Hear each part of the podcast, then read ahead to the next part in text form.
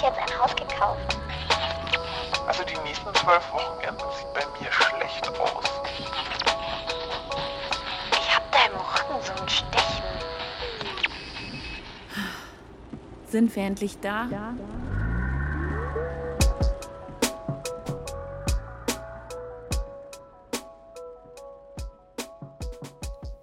Den Jahresanfang nutzen viele ja gern mal dafür, in der ganzen Wohnung klar Schiff zu machen.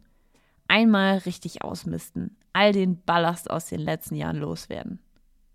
Ich dachte, da passt es doch ganz gut, wenn ich euch heute erzähle, wie ich mal als Aufräumexpertin live im Studio bei Punkt zwölf gelandet bin. Sehr aufmerksame Fans werden sich erinnern. In Folge fünfzehn habe ich die Story mal angeteasert, aber nie erzählt.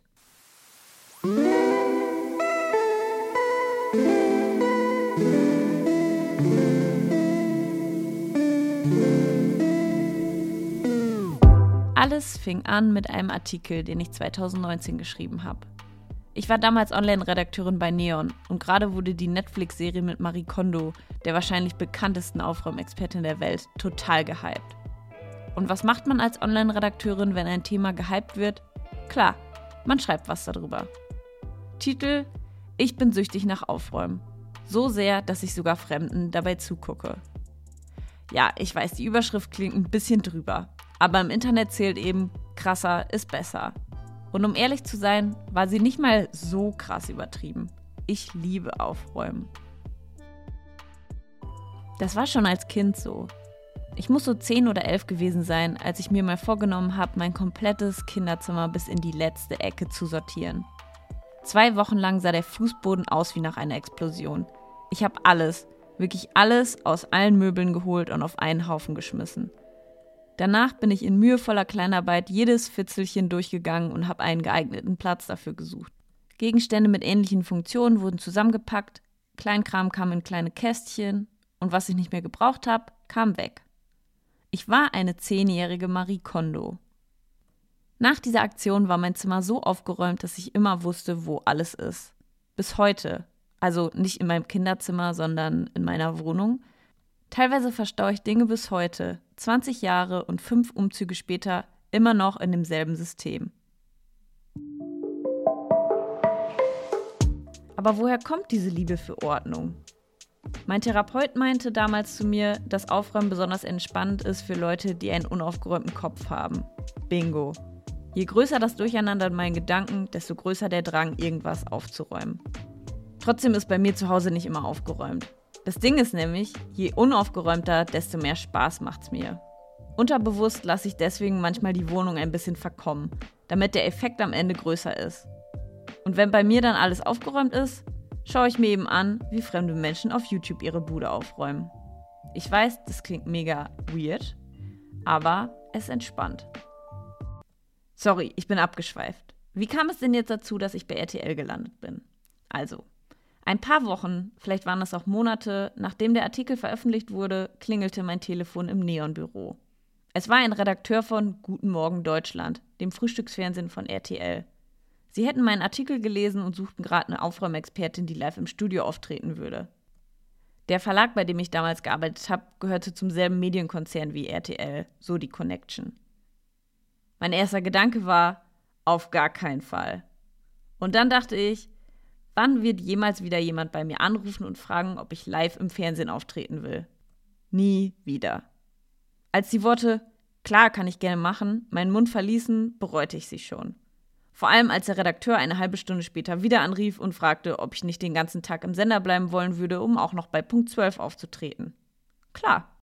Als er dann fragte, ob ich nicht Lust auf eine Home-Story hätte, hörte der Spaß auf. So weit würde ich niemals aus meiner Komfortzone rauskommen.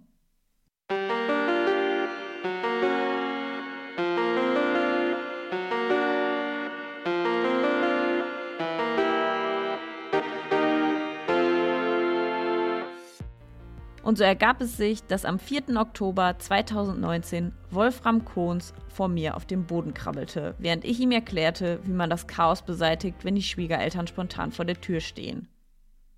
Die Fragen, die er mir gestellt hat, habe ich übrigens erst wenige Sekunden, bevor wir live gegangen sind, zu sehen bekommen.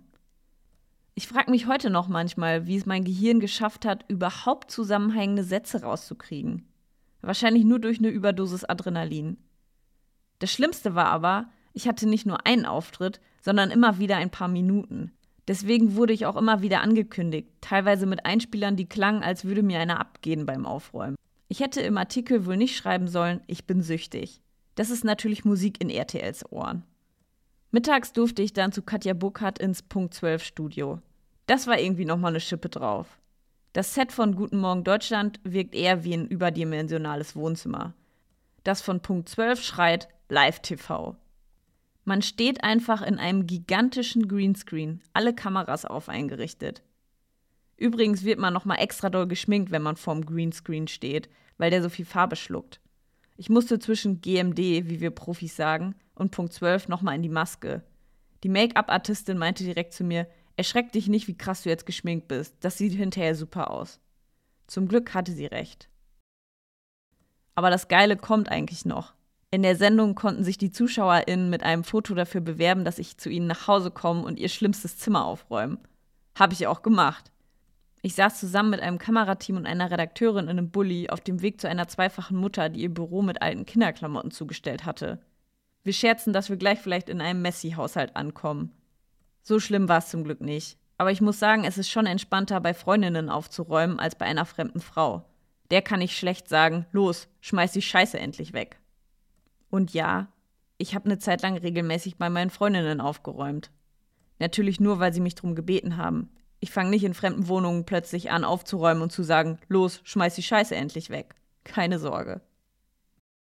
In meinem ganzen Leben war ich nie wieder so krass außerhalb meiner Komfortzone als diesen einen Tag im Live-T V.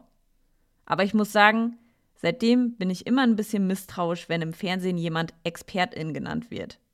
Ich war nämlich garantiert keine.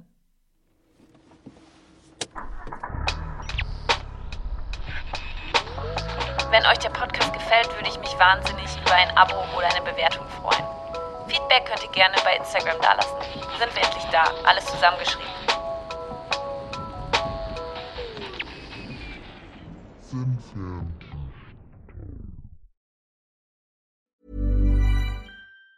Mom deserves the best, and there's no better place to shop for Mother's Day than Whole Foods Market. They're your destination for unbeatable savings. From premium gifts to show-stopping flowers and irresistible desserts, start by saving thirty-three percent with Prime on all body care and candles. Then get a fifteen-stem bunch of tulips for just nine ninety-nine each with Prime. Round out Mom's menu with festive rosé, irresistible berry chantilly cake, and more special treats. Come celebrate Mother's Day at Whole Foods Market.